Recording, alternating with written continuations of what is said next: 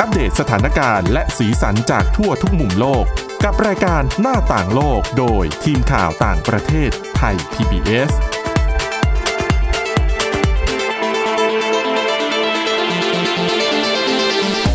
สวัสดีค่ะ ตอนรับคุณผู้ฟังเข้าสู่รายการหน้าต่างโลกนะคะ มาอัปเดตสถานการณ์และสีสันจากทั่วทุกมุมโลกกับทีมข่าวต่างประเทศไทย PBS ค่ะ พบกันได้ทุกวันนะคะ ช่วงเที่ยงๆแบบนี้อยู่กับทีมข่าวต่างประเทศเช่นเคยนะคะ วันนี้อยู่กับคุณจิรศักดิ์จันแก้ว คุณทิพย์ตะวันธีรนัยพงษ์และดิฉันวินิษฐาจิตกรีค่ะ สวัสดีค่ะ สวัสดีครับ อ่ะแน่นอนว่าตอนนี้ประเด็นร้อนทั่วโลกที่ทุกคนติดตามกันก็ต้องเป็นเรื่องของไวรัสโคโรนาสายพันธุ์ใหม่ที่เพิ่งจะมีชื่อใหม่ไปเมื่อวานนี้ว่าโควิด ค่ะ เก้า มาจากอะไร ย่อมาจากโคโรนาไวรัสโคโรนาไวรัสนะ อ่า แล้วก็ 19นี่ก็คือปี 2019 ที่เป็นที่พบการเริ่มต้นของการแพร่ระบาด อืม อ่ะแต่ว่าวันนี้เรื่องแรกนี้จะพูดกันถึงไวรัสอีกตัวหนึ่ง ค่ะ เราบอกว่าโคโรนาสายพันธุ์ใหม่นี่มันใหม่แล้วใช่ไหม อืม นักวิทยาศาสตร์เขาบอกว่ามีไวรัสอีกตัวหนึ่งนะ ค่ะ มีพันธุกรรม เรียกว่าไม่เหมือนใครในโลกเลย ชื่อว่าไวรัสยารา อืมไม่เคยได้ยินมาก่อน ค่ะ เพิ่งจะค้นพบที่บราซิล ก็คือเป็นไวรัสที่มีจีโนม หรือว่าข้อมูลทางพันธุกรรมทั้งหมดเนี่ย คือเรียกว่า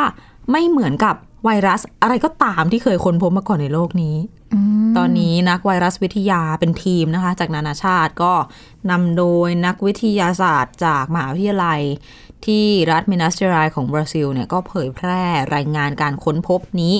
ในคลังเอกสารวิชาการทางออนไลน์ เขาบอกว่าไวรัสชนิดใหม่ล่าสุดเนี่ย เจอที่ทะเลสาบปัมปุย่า เป็นแหล่งน้ำที่มนุษย์เนี่ยไปขุดขึ้น อยู่ทางตะวันออกเฉียงใต้ของบราซิลเนี่ยแหละ ทีมผู้วิจัยอ่ะเขาตั้งชื่อให้ไวรัส ชนิดนี้ว่ายารา หมายถึงเป็นมารดาแห่งห่วงน้ำทั้งมวล คือเหมือนเป็นชื่อของพรายน้ำที่ลักษณะคล้ายๆเงือกเนี่ย เป็นชื่อของเรียกว่าเป็นตำนานปรามปราของพื้นบ้านของบราซิลเนี่ยแหละ ม ไอ้เจ้า ครับ อ่าเงือกหรือพรายน้ำตัวเนี้ย ในตามตำนานนะ จะชอบปรากฏตัวแล้วก็หลอกให้คนที่เดินเรือจมน้ำอืมก็มาตั้งชื่อเป็นไวรัสน่ากลัวไปอีก ค่ะ อ่ะซึ่งไวรัสยาราที่คนพบใหม่เนี่ยเขาบอกว่ามีอนุภาคไวรัสขนาดเล็กเพียง 80 นาโนเมตร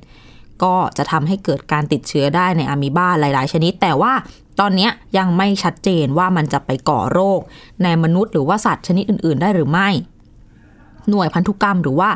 ยีนมากกว่า 90%ของไวรัสยาราตัวเนี้ยเขาเรียกว่าเป็นยีนกำพร้า ก็คือไม่เหมือนไม่มีพ่อมีแม่ อืม เพราะว่าที่เขาเรียกว่าเป็นยีนกำพร้า เพราะว่ามันไม่ทราบที่มา ไม่รู้ว่ามีสืบสายมาจากอะไร คืออยู่ๆ ก็ อยู่ก็โผล่ มี มา ขึ้นมานะคะ ไม่เคยปรากฏในฐานข้อมูลใด ๆ มาก่อน แล้วก็ยังมียีนอีก 6 ตัว ที่มีลักษณะคล้ายเล็กน้อยกับยีนของไวรัส เขากลา ยัก พัษ์นธุ์มาหรือเปล่า เขายังคงทดสอบกันอยู่ยังคงพิสูจน์กันอยู่ว่ามันมาจากไหน ที่ยีนที่ไปคล้ายกับไวรัสยักษ์เนี่ยชื่อ giant viruses เนี่ยก็เป็นไวรัสคนพบใหม่เช่นกันมันก็ใหม่ใหม่ในใหม่ไปอีก คือจ นะคะ ริงๆ ก็มีการค้นพบเชื้อไวรัส เรื่อย่ตา ๆ งๆ เยอะแหละ เพียงแต่ว่าเขาจะมาติดไปสู่สัตว์ได้ไหม แล้วก็จะมาติดแพร่ใส่คนได้ไหมหรือ จะ เป ก ล่า ลายพันธุ์อะไรยังไง น อย่างโคโรนาสายพันธุ์ใหม่ก็กลายพันธุ์มาจากโคโรนาตัวเดิมๆนะแต่ก็เราก็ยังรู้ไง อืม ว่ามันมาจากโคโรนาตอนเนี้ยทีมผู้วิจัย เขาบอกว่าไวรัสยาราก็คือ เท่ากับว่าเป็นไวรัสสายพันธุ์ใหม่นะพบในอะมีบาข้อมูลเรื่องต้นกำเนิดทางพันธุกรรมกับวงวานวิวัฒนาการยังเป็นปริศนาอยู่ ว่ากันตามจริงก็คือ การวิเคราะห์ทางพันธุกรรมของทางผู้เชี่ยวชาญเนี่ยยังจัดประเภทไม่ได้ อืม คือหรือไม่ก็ไม่แน่ว่าอาจจะเรียกว่าเป็นไวรัสไม่ได้ด้วยซ้ำเงี้ย เพราะฉะนั้นยังไม่มีข้อสรุปนะคะ แต่การค้นพบเนี่ยเขาก็สรุปมาสั้นๆ ว่าทำให้เราต้องตระหนักว่าเรื่องของความหลากหลายทางพันธุกรรมยังมีอีกมากมายมหาศาลใน ค่ะ โรคของไวรัสที่แน่นอนมนุษย์เรายังไม่รู้จัก และยังต้องเรียนรู้เพิ่มเติมอีกมากมา ก็ ย ต้องการการศึกษาเพิ่มเติมอีกอะนะคะ ใช่ ไม่ใช่ไม่แน่ว่าอีกไม่นานก็อาจจะค้นพบเพิ่มขึ้นมาเรื่อย อืม ๆ อาจจะรู้รับรู้ถึงผลกระทบของมันได้ด้วยอะนะคะ ว่าจะเป็นยังไง ใช่อย่างโคโรนาสายพันธุ์ใหม่ของเรานี่ก็พัฒนาวัคซีนกันอย่างต่อเนื่อง อืม มีความหวังว่าอีกสักประมาณปีครึ่ง ค่ะ ตามที่องค์การอนามัยโลกบอกนะคะ อืมแต่สถานการณ์ตอนนี้ก็ยัง ก็รุนแรงขึ้นอย่างต่อเนื่อง ไม่ค่ยดีขึ้ลยะ ก็มีผู้เชี่ยวชาญจากจีนก็ออกมาบอก ค่ะ เหมือนกันว่า สถานการณ์อาจจะถึงจุดที่รุนแรงที่สุดภายในช่วงกลางเดือน กลางเดือนก็จะถึงกลางเดือนแล้วนะ ม หรือว่าถึง ค่ะ ภายในปลายเดือนนี้ แต่เขาก็ดูมี เรียกว่ามีมุมมองในเชิงบวกอะเนาะคือหลายคนอาจจะกลัวว่า เฮ้ยมันสูงที่สุดปลายเดือนนี้เหรอเดี๋ยวก็สูงอีกสูงในสูงสูงของสูงหรือ คือ เปล่า ก่อนหน้านี้ก็มีคนออกมาเตือนนะคะทางองค์การอนามัยโลกด้วยเรื่องของกรณีการแพร่ระบาดจากคนที่ไม่เคยไปจีนมาก่อนเนี่ย อ่ะ สถานการณ์ค่อนข้างน่ากลัวทีเดียว ใช่ แต่ก็มีแง่บวกก็คืออย่างที่บอกคือเขานักที่จีนนะ อืม นักระบาดวิทยาบอกว่าน่าจะไม่สูงไปกว่านี้แล้วก็คือน่าจะพีคที่สุด ก็ อืม ภายในปลายเดือนนี้แหละ แต่ยอดผู้เสียชีวิตก็เกินพันมาแล้ว ก็เพิ่มขึ้นเรื่อย อืม ๆ แต่เขาให้สังเกตว่าอัตราสังเกตจำนวนผู้ติดเชื้อเนี่ย เหมือนกับอัตราส่วนมันลดลง ค่ะ อาจจะไม่มาก อาจจะ แต่ เพราะมาตรการที่ได้ผล ใช่เริ่มตื่นตัวกันแล้วไง ก็ เมื่อเทียบกับ เพราะทุ ช่ว ก ง คน แร ก็ ก ระมัดระวังกันเพิ่มมากขึ้นน่ะนะคะ ค่ะ เวลาจะใช้ชีวิต แต่ว่าเหตุการณ์ที่เราจะเล่าให้ฟังเนี่ยเป็นเรื่องที่เกิดขึ้นในฮ่องกง ซึ่งก็เป็นอีกหนึ่งพื้นที่ที่มีการแพร่ระบาดค่อนข้างรุนแรงอะนะคะ ค่ะ ก็เขาเพิ่งค้นพบค่ะว่ามีเขาเรียกจะเรียกว่าเป็นโชคร้ายได้ไหมอ่ะคือช่วงปีใหม่ของจีนนะเป็นช่วงหนาวหนาวๆอากาศหนาวหนาวๆอาหารที่คนนิยมรับประทานกัน ของร้อน อืม น่าจะเป็นของร้อน ใช่ไหมะ สุกี้เออ ใช่ที่เป็นหม้อต้มๆ เป็นฮอตพอตอย่างนี้นะคะ ครับ เช่นเดียวกันที่ฮ่องกงก็นิยมรับประทานการช่วงเทศกาลตรุษจีนที่ผ่านมา ตอนนั้นยังไม่ค่อยมีกระแสอะไรเรื่องของการเอ่อจำกัดพรมแดน อืม เรื่องของการ ครับ แพร่ระบาดที่รุนแรง ก็ยังมีการไปมาหาสู่กันนะนะคะ ช่วงนั้นก็มีครอบครัวหนึ่งในฮ่องกงเขาก็จัด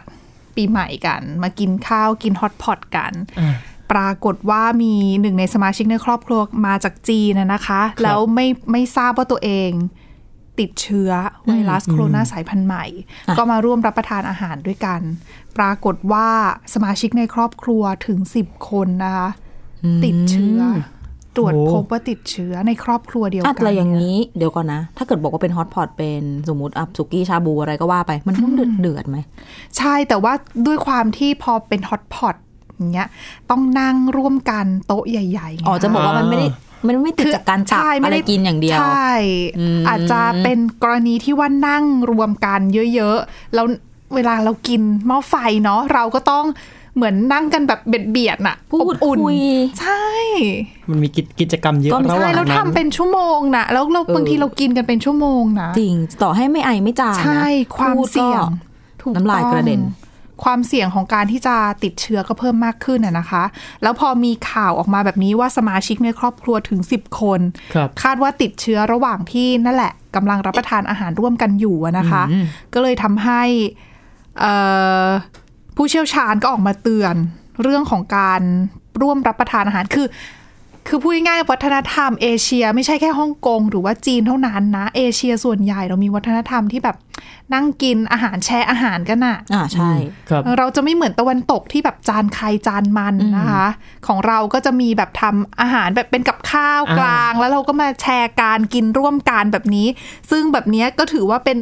อาจจะเรียกได้ว่าเป็นการเพิ่มความเสี่ยงของการที่จะทำให้เราติดเชื้อได้ อืม อืม จริง แต่ว่าถือ ก็ ต่อ ต้อง ให้ กินร้อนช้อนกลางนั่นแหละ พูดถึง แต่อืม กินชาบู กินสุกี้ใช้ช้อนกลางมันก็ยากเหมือนกันนะ คือมันก็มีทัพ บางที พี เราก็ต้องจุ่มๆใช่ไหม มีทัพพี มีอะไรก็จริง แต่ว่าบางคนก็อย่างนึกถึงธรรมเนียมจีนก็ใช้ตะเกียบอะเนาะ อืม ครับ ก็คีบๆเอา ก็นั่นแหละ ต่อให้แสดงว่าต่อให้มันเดือดมันก็ไม่ฆ่าเชื้อโรคเหรอ เขา วย ไม่ได้ระบุว่าจริง ๆ แล้วเนี่ยติดมาจากการที่กินหม้อเดียวกันหรือเปล่า มันอาจจะเป็นการติดระหว่างที่ ทำกิ เรา จกรรม ชาทำกิจทายนั่ง พูดคุย อยู่ใกล้ เยอะแยะ ๆกัน ครับ ใช่ก็เป็นไปได้ค่ะ แต่ว่าพอเกิดเหตุการณ์แบบนี้ขึ้นมานะคะ หุ้นของร้านฮอตพอตที่คือด้วยความที่คนนิยมบริโภคแน่นอนว่าก็จะมีร้านที่เป็นเชน มากมาย อ่า เป็น ร้าน แฟ สาร นไชส์เออ ครับ ร้านสาขา ดังนั้นเนี่ยเขาก็จะมีบริษัทเขาก็จะมีหุ้นอยู่ในตลาดหุ้นก็ อ่า หุ้น ครับ ตกค่ะ อืม แล้วก็ลูกค้าก็ไม่ค่อยนิยมไปรับประทานกัน เออก็เข้าใจ ตาม ได้ ร้าน แหละ เพราะว่าเขาก็กลัว เป็นข่าวขึ้นมาก็กลัว ใช่ทั้งๆที่จริงๆ หลาย ๆ ร้านนะนะคะเขาก็มีเหมือนมาตรการที่ออกมาเพื่อรับมือ แล้วก็ป้องกันเพื่อสร้างความเชื่อมั่นให้กับลูกค้านั่นแหละ ไม่ว่าจะเป็นเรื่องของการ ตรวจวัดอุณหภูมิของลูกค้าก่อนเข้ามารับประทานอาหาร โอ้โห เออรวมทั้งเอ่อพรมเช็ดเท้าหน้าร้านเขาบอกว่าจะมีการพรมน้ำยาฆ่าเชื้อโรคเอาไว้ เพื่อที่ว่าคนที่เดินเข้ามาอาจจะได้ไม่มีเชื้อติดเข้ามา แต่มันก็เป็นมาตรการที่ มันยังมีส่วนอื่นของร่างกายอีกเยอะ ใช่ค่ะ แล้วนอกจากนั้นเขาบอกว่ามีการใช้อุปกรณ์ที่ปกติ แล้วอาจจะเป็นอุปกรณ์ที่นำไปล้างทำความสะอาดแล้วนำกลับมาใช้ใหม่ คราวนี้ก็ใช้แบบใช้แล้วทิ้ง อ๋ออ อ ช้อนตะเกียบซ่อมอะไรแบบใช้แล้วทิ้ง แต่ว่าดิฉันว่ามาตรการเหล่านี้มันก็ส่วนหนึ่งเท่านั้นนะนะ ก็อาจจะเป็นการตลาดครึ่งๆ ซึ่งที่ฮ่องกงจริง ๆ มีกรณีที่เรียกว่าต้องติดตามกันอีกเยอะนะ อย่างเช่น อืม ที่อพาร์ตเมนต์ อ๋อ ที่อยู่กันห่างถึงสิบชั้น แต่ ใช่ไหม ก็ยัง คนหนึ่ ติ ง ด ชั้นสาม อืม คนหนึ่งชั้นสิบสามแต่เป็นล็อกเดียวกันอ่ะ ค่ะ ก็คือใช้ท่อน้ำทิ้งท่อเดียวกัน อืม คนข้างล่าง กับคนข้างบนติดโคโรนาสายพันธุ์ใหม่เหมือนกัน แปลกติดได้ เนี่ย ไ ต้องมาดูกันะ ต่อว่า เออมันเป็นที่เขาเรียกว่าฟีคอลคอลิฟอร์ม เป็นเชื้อที่มาจาก อื อุจจาระหรือปัสสาวะ ค่ะ อะไรหรือเปล่า รอผลการตรวจสอบ ม อยู่ แต่ว่า อ เรื่ พ อง ยพกันไปละ อืมค่ะ แต่ว่าเรื่องนี้ถ้าเรามาดูกันที่อินโดนีเซียซึ่งเป็นอีกหนึ่งประเทศที่มีการรับประทานค้างคาวนะ ค่ะ ซึ่งค้างคาวเนี่ยก็มีกระแสข่าวก่อนหน้านี้ที่ออกมา ระบุว่าคือเชื่อว่า สัตว์ที่นำเชื้อที่คนไปติดเชื้อไอ้โคโรนาสายพันธุ์ใหม่เนี่ย อืม มาจากค้างคาว ค่ะ เออแต่ว่าหลาย ๆ คนก็สงสัย เอ๊ะยอดขายค้างคาวเป็นเอามาทำเป็นอาหารเนี่ยจะตกหรือเปล่า ทางอินโดนีเซีย ประชาชนบนเกาะสุลาเวสีที่เขารับประทานอาหารที่ทำจากค้างคาวอะนะคะ เป็นอาหารพื้นบ้านของเขานั่นแหละ ชื่อว่าปานิกี ค่ะ เป็นเหมือนกับนำค้างคาวมาตุ๋นกับเอ่อเครื่องเทศ ตุ๋นในกะทิ โอ้โห เห็นภาพแล้วก็คือเหมือนแกงกะทิบ้านเรามันจะเหลืองๆหน่อยอ่ะ ใช่แต่คืออย่าเห็นตัวค้างคาวก่อนเอามาทำนะ ตอนที่ คือ เห็น ถ้า ภา เห็ พ น แก เป็น ง อา อะ หารแล้วโอเค ใช่ตอนที่เห็นภาพแกงจะบอกว่าดูไม่รู้ไม่มันคือไม่ได้ซูมไปใกล้ๆด้วยมันก็เหมือน ค่ะ แกง ก็เหมือน ะทิ แก ที่ ง ป็ ธ สี รรมดา เหลืองๆ นั่นแหละใช่ ใช่ ที่บ้านเรารับประทานกันนะนะคะ เพียงแต่ว่าวัตถุดิบหลักเนี่ยเป็นขังข่าว คนก็ยังนิยมกินกันอยู่ตลาดก็ยังขายอยู่นะคะ ในตลาดสด ค่ะ เขาก็บอกว่าแม้ว่าหลาย ๆ ร้านเนี่ยจะบอกว่าอืมอาจจะเตรียมยกเลิกเมนูนี้และไม่ทำอาหารเมนูนี้แล้ว อืม เพื่อความปลอดภัยแต่ว่าคนก็ยังนิยมบริโภคกันอยู่ ก็คงคงยังมีคนรับประทานกันอยู่ ซึ่งเขาก็ยังเชื่อมั่นนะคะ ทางอินโดนีเซียว่า ใช่ ว่าน่าจะ คือหมายถึงว่าประชาชนยังเชื่อมั่นว่าไม่น่าที่จะมีปัญหารัฐบาลน่าจะเอาอยู่ ถูก แต่ก่อนหน้านี้ก็นักวิจัยของทางสหรัฐอเมริกาเขาก็ออกมาเตือนๆอยู่เหมือนกัน ว่าตอนเนี้ยคือจริงๆแล้วอินโดนีเซียเป็นประเทศที่ยังไม่พบผู้ติดเชื้อนะครับ ในประเทศ ทั้งทที่รอบๆนี่เจอหมดแล้ว ใช่ แล้วก็ทางทางๆที่อินโดนีเซียเนี่ยเขามีเที่ยวบินตรง อ่า อินโดอู่ฮั่นด้วยนะ เออ เออคนก็ยังยังยังกลัวอยู่ว่า เอออินโดไม่มีผู้ติดเชื้อเลยเนี่ย นักวิจัยเขาก็มองว่า การที่ไม่พบเนี่ยอาจจะเป็นไปได้ไหมว่า เป็นเพราะว่ายังตรวจหาไม่เจอ ไม่ใช่ไม่มี เออ แต่ยัง มี ไม่รู้ แต่ว่าไม่รู้ไอการที่มีแล้วไม่รู้เนี่ยยิ่งอันตรายกว่าใช่ค่ะ แล้ว เพ อิน ราะ โด ว่า ประชากรเยอะ ใช่แล้วมาตรการในการ เกาะแก่ง ป้องกันเนี่ย ต่างๆครับ ก็จะจะมีปัญหานะคะ เพราะว่าเขาก็จะไม่รู้ประเมินสถานการณ์ไม่ได้ ดังนั้นเนี่ยทางรัฐบาลก็ออกมาบอกเขาว่า เราจะยังคงเข้มงวดกับเรื่องของมาตรการเฝ้าระวังอยู่นะอะไรอย่างเงี้ย ขณะ ค่ะ ที่ชาวบ้านก็ยังยืนยันว่าอาจจะกินข้างข้าวต่อไปก็ไม่ได้กลัวอะไร อ่ะ อืมค่ะ บ้านเราจริง ๆ แต่ก่อนก็มีกินนะ แต่ตอนนี้คงพักกันไปก่อน ค่ะ อ่ะ เดี๋ยวเราพักกันบ้างนะคะ ช่วงนี้เดี๋ยวมาพบกันต่อในครึ่งหลังค่ะ หน้าต่างโลกโดยทีมข่าวต่างประเทศไทย PBS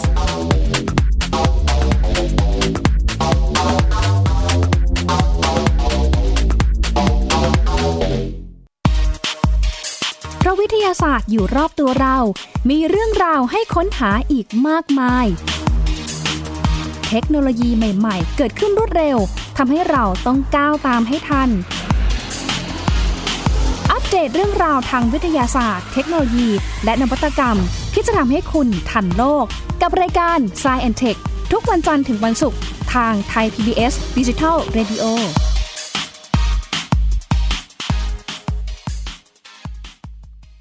มากกว่าด้วยเวลาข่าวที่มากขึ้น จะพัดพาเอาฝุ่นออกไปได้ครับ มากกว่าให้คุณทันในทุกสถานการณ์ ตามที่กฎหมายดังกล่าวกำหนดเอาไว้ มากกว่ากับเนื้อหาเที่ยงตรงรอบด้าน นำมาใช้ในคดีเมาแล้วขับ มากกว่า ในทุกทางออกของสังคม ป้องกันไม่ให้ปัญหาเกิดขึ้น มากกว่ากับข่าวรอบวันในทุกมิติ เครนก่อสร้างเกิดอุบัติเหตุขึ้น มากกว่าด้วยการวิเคราะห์ที่ตรงจุด ความพยายามของภาครัฐที่จะแก้ปัญหา และมากกว่ากับทีมข่าวมืออาชีพ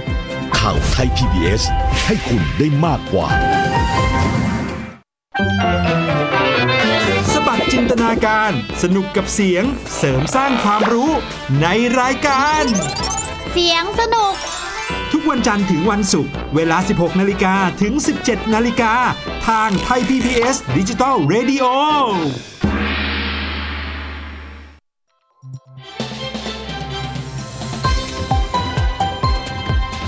คุณกำลังรับฟังไทย PBS ดิจิทัล Radio วิทยุข่าวสารสาระ เพื่อสาธารณะและสังคม หน้าต่างโลกโดยทีมข่าวต่างประเทศไทย PBS ต้อนรับคุณผู้ฟังกลับเข้าสู่ช่วงที่ 2 ของรายการหน้าต่างโลกนะคะ จากที่เราอยู่กันในอาเซียนเนี่ยเรื่องต่อไปนี้จะพากันไปที่เกาหลีใต้กับเกาหลีเหนือกันบ้าง ครับผม ก็ถือว่าเกาหลีใต้กับเกาหลีเหนือก็เป็นสองประเทศที่แบ่งแยกกันมานานพอสมควร ก็ยัง แล้ว เป็นเหมือนที่สุดท้ายในโลกแล้วเนาะ ครับผม ก็ล่าสุดนะครับผมตัวเลขตัวเลขผู้อพยพชาวเกาหลีเหนือที่หนีไปยังเกาหลีใต้เนี่ยต่ำสุดในรอบ 18 ปีนะครับผมตัวเลขนี้เป็นตัวเลขจากกระทรวงรวมชาติของเกาหลีใต้นะครับผมโดยในปี 2019 ที่ผ่านมาเนี่ย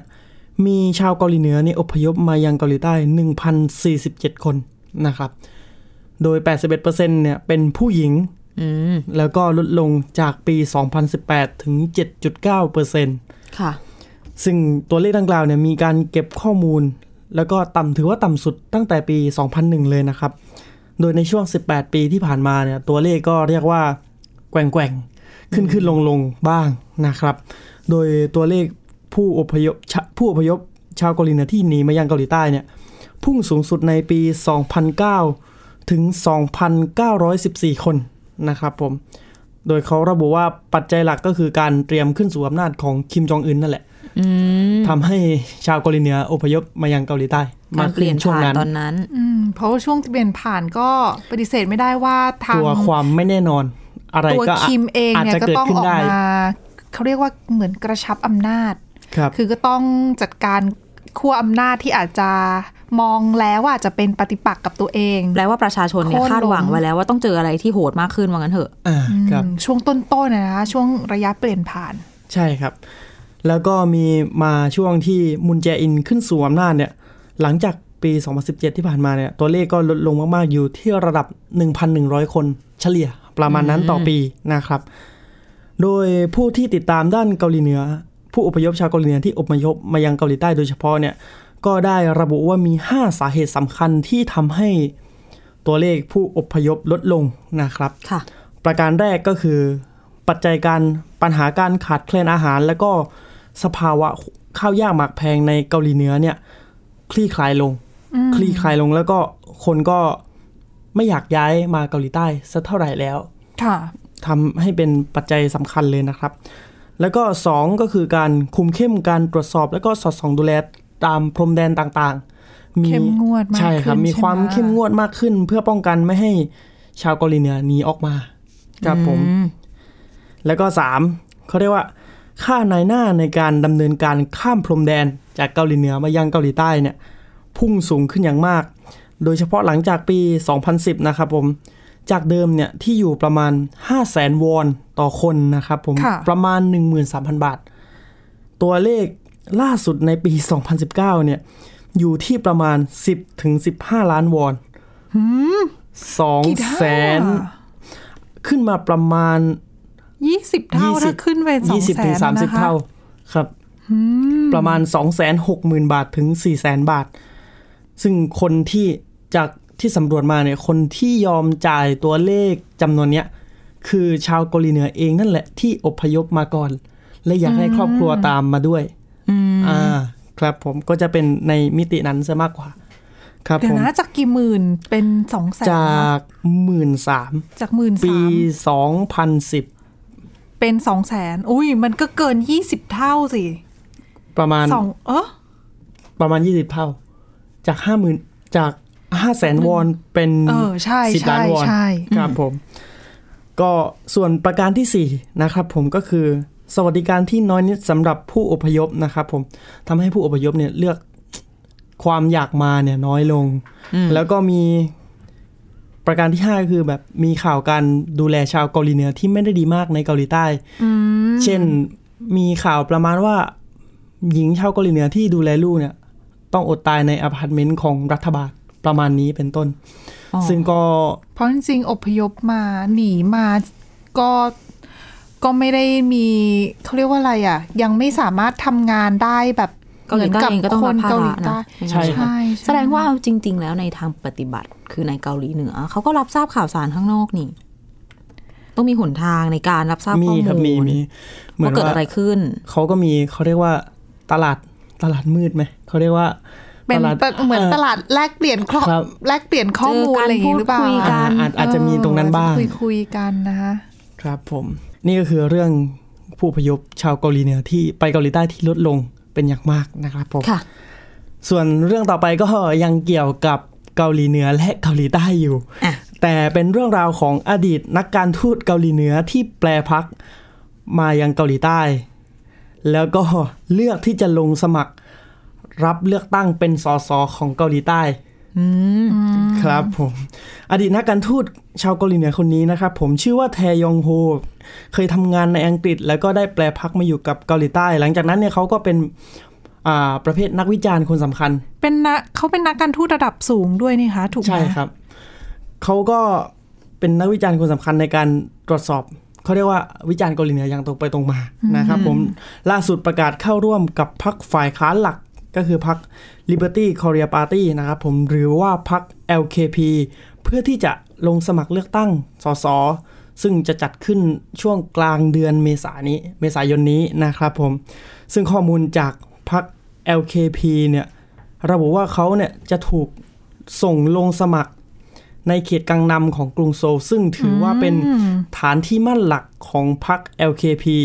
นั่นหมายความว่าโอกาสในการที่จะ ที่จะได้ ได้รับเลือกใช่ครับ ถือว่าสูงมาก ๆ เลยทีเดียวนะครับผม แล้วก็ทางคุณแทยองฮูเนี่ยก็ระบุว่าการตัดสินใจครั้งเนี้ย ก็ถือเป็นการแสดงให้เห็นถึงเสรีภาพในบ้านหลังใหม่ของเขานะครับผม แล้วก็เป็นการแสดงให้เห็นถึงโอกาสในการรวมชาติมากยิ่งขึ้น เป็นการแสดงให้ชาวเกาหลีเหนือเห็นว่า เออเนี่ยต่อให้เขาแปลพักมาแต่ชาวเกาหลีใต้ ถ้าเขาได้รับเลือกตั้งก็เหมือนว่าชาวเกาหลีเกาหลีใต้ก็ยอมรับเขาเหมือนกัน แหมแต่ก็ไม่ไปอยู่พักเดียวกับมุนแจอินนะ นี่สงสัยว่าเอาเป็นสสไม่ต้องมีสัญชาติเกาหลีใต้เหรอ เขาอาจจะได้ดิฉันว่า หรือ เขา เขา อาจ ถือ จะ ว่าเป็น ได้ เกาหลีเดียวกัน ใช่ ดิฉันว่าเขาอาจจะได้รับสิทธิ์ในการเป็นพล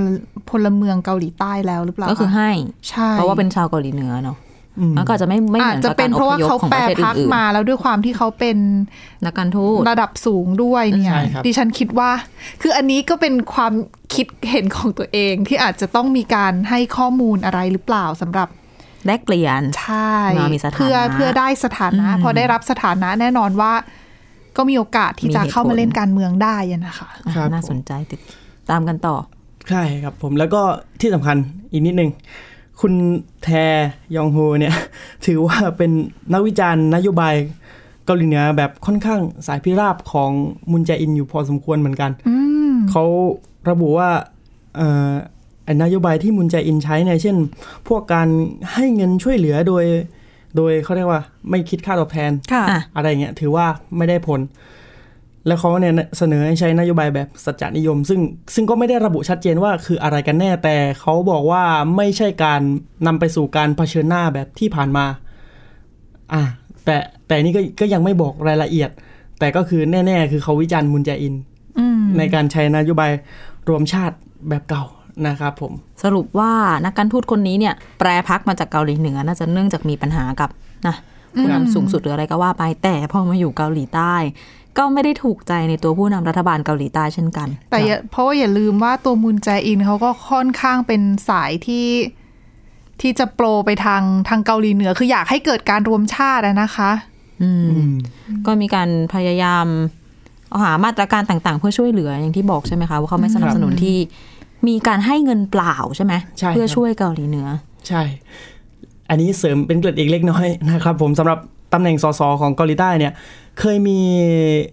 คนชาวเกาหลีเหนือเนี่ยที่แปลพักมาเป็นสสแล้วนะครับพัก LKP ด้วย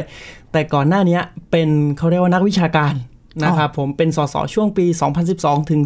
2016 ก็นี่ก็ถ้าเขาได้รับเลือกเนี่ยก็จะเป็นชาวเกาหลีเหนือที่มีตำแหน่งระดับสูงคนแรกที่ได้รับเลือกเป็นสสในเกาหลีใต้นั่นเอง อ่ะก็เดี๋ยวรอดูว่าชนะการเลือกตั้งไหมนะคะ และนี่คือเรื่องราวน่าสนใจที่นำมาฝากกันในวันนี้นะคะ คุณผู้ฟังติดตามฟังรายการหน้าต่างโลกของเราได้ทุกวันจันทร์ถึงศุกร์ค่ะ ผ่านทาง w w w t h a i p b s r a d i o c o m หรือว่าจะฟังทางพอดแคสต์ก็ได้นะคะ แค่ค้นหาคำว่าหน้าต่างโลกค่ะ ก็จะได้มาอัปเดตสถานการณ์ ทั้งข่าวและสีสันจากทั่วทุกมุมโลกกับพวกเราได้ทุกวันค่ะ วันนี้เราทั้งสามคนและทีมงานทั้งหมดลาไปก่อน สวัสดีค่ะ สวัสดีครับ ติดตามรับฟังรายการย้อนหลังได้ที่เว็บไซต์และแอปพลิเคชันไทย PBS Radio